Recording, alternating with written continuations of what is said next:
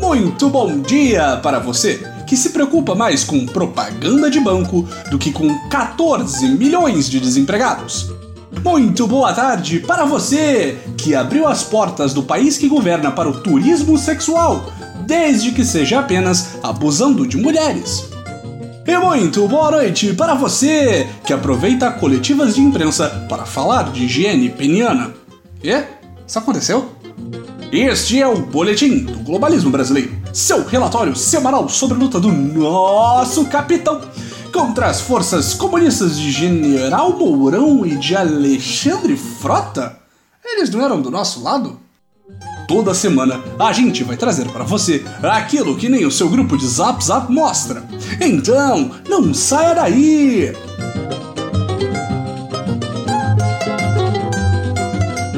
Depois de semanas perdidas com assuntos desnecessários, viagens burocráticas, etc, etc, etc, parece até que a pauta da nova era vai finalmente andar. E esta semana o boletim traz tudo sobre a reforma da Previdência, que nos salvará do apocalipse que foi anunciado pelo profeta Paulo Guedes. Aleluia!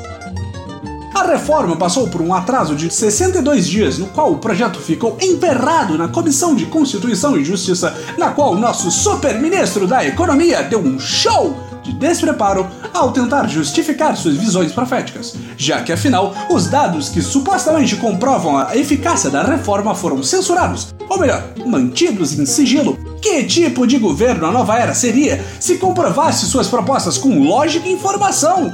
Essa é a era do messianismo e das profecias. Para que o projeto seguisse adiante, nosso governo sempre preparado para ceder a qualquer tipo mínimo de pressão, concedeu alterações no projeto já nesta primeira fase. E para aprovação na Câmara dos Deputados, o governo já mandou avisar que vai retomar uma prática tradicionalíssima da nossa história: a mamata voltou! Para subornar o apoio na Câmara, o ministro da Casa Civil, Onyx Lorenzoni, mandou avisar que cada deputado que votar a favor da reforma terá 40 milhões de contos de reais para emendas parlamentares até o ano de 2022. O suborno, ou melhor, apoio seria equivalente ao aumento de 60%, enquanto cada deputado pode movimentar do orçamento federal de 2019 para obras e investimentos de infraestrutura em seus currais eleitorais. Só é compra de votos quando a negociata é do outro lado, amigos! O suborno, que não tem a origem do dinheiro confirmado ou sequer foi aprovado pelo governo federal, não levanta nenhum tipo de suspeita, apesar do fato de que os líderes dos partidos que foram agraciados com a proposta em questão apenas a denunciaram sob certeza de que não teriam nomes divulgados por jornais comunistas. Tudo dentro da mais completa normalidade. Apesar de ninguém se importar com isso, é sempre bom lembrar que durante a campanha, uma das promessas de nosso capitão era justamente acabar com essa medida de toma lá da cá do governo e parlamentares, na qual, em troca da prostituição de suas posições políticas, o governo injeta misteriosos dinheiros nas propostas dos deputados que o ajudaram. Como somos de humanas, solicitamos que os matemáticos altamente qualificados do boletim fizessem o cálculo e com os 308 votos mínimos necessários para que a reforma seja aprovada, o valor que o governo precisaria gastar para talvez economizar no futuro será de aproximadamente 12 bilhões de reais. Se o capitão confia no profeta Guedes a ponto de pagar 12 bilhões em mamata, é com certeza porque este projeto prevê o melhor ao nosso povo. Pode confiar!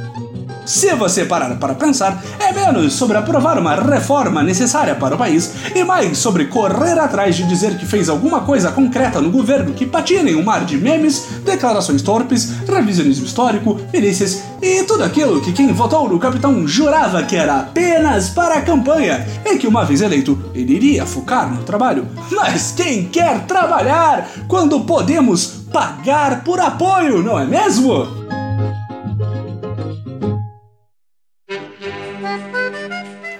Patriotas, mesmo sendo um líder bom, correto e desprovido de quaisquer falhas, Nosso capitão não é perfeito, nós juramos! Um de seus maiores defeitos é deixar ser levado pela narrativa tendenciosa dos tenebrosos jornalistas, criando muitas vezes manchetes que pintam o capitão como uma figura retrógrada, preconceituosa e ignorante. A produção. Isso é meio que verdade, não? Mas não é isso não, querido ouvinte! Por isso, o Boletim vem em uma edição especial do quadro Notícias Falsas, falar sobre um tema delicado, a relação de nosso Jair com as mulheres do sexo feminino. O número de falsidades relacionadas ao Sr. Jair vem aumentando desde que as radicais feministas clamaram por ele não durante as eleições do ano passado. No período, elas tentaram impedir a eleição de nosso líder armadas de perigosos fatos e registros, como a vez em que Bolsonaro falou na frente de câmeras que não estupraria a deputada Maria do Rosário porque ela não merecia. É uma frase infeliz? Sim. O boletim vai quebrar a quarta parede para não ter de encerrar esse parágrafo com alguma piada de péssimo gosto sobre estupro? Pode apostar que sim!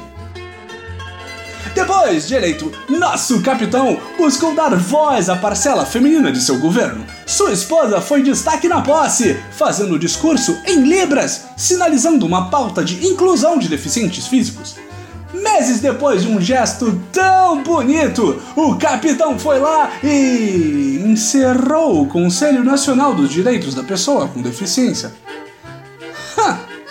Outro momento de igualdade de gêneros no governo foi na nomeação dos ministros da nova era, que está completamente equilibrada, segundo o capitão, com 20 homens e duas mulheres. Segundo o presidente, esse número está equiparado, pois, nas palavras do presidente da República, cada ministra vale por 10 homens. Ô produção, se não dá, tem nada aqui para sustentar que ele não é machista. Pode parecer que não temos notícias falsas para desbancar, mas não é bem assim, patriota! Nos últimos dias, tivemos declarações que claramente foram tiradas de contexto, que comprovam que nosso amado líder preza por todos, sem distinção de gênero ou sexualidade. Segundo a mídia comunista, o Banco do Brasil teve uma peça publicitária impedida de circular diretamente pelo presidente da República que focava em negros, mulheres e jovens. Claramente, essa notícia é mentira. Quando um presidente num país afetado por todo tipo de problema ia se deixar levar por o que quer que bancos usem para convencer pessoas a gastar dinheiro? Além disso, o capitão, em um momento de total psicodelia argumentativa que deixaria Olavo de Carvalho orgulhoso, proferiu em um café da manhã com jornalistas que quem quiser vir aqui fazer sexo com uma mulher, fique à vontade? Pera, que? Com essa breve história do total e completo não machismo do Sr. Jair, o boletim espera ter feito jus à vida e obra do grande líder que não enxerga as mulheres como pessoas inferiores que servem apenas para servir os homens. Ele definitivamente não pensa dessa forma. Ele definitivamente não pensa desta forma. Este foi o nosso boletim do globalismo brasileiro para a semana de 29 de abril. Envie sua sugestão ou crítica para o nosso perfil em boletimb no Twitter e fique ligado nas nossas próximas notícias globalistas.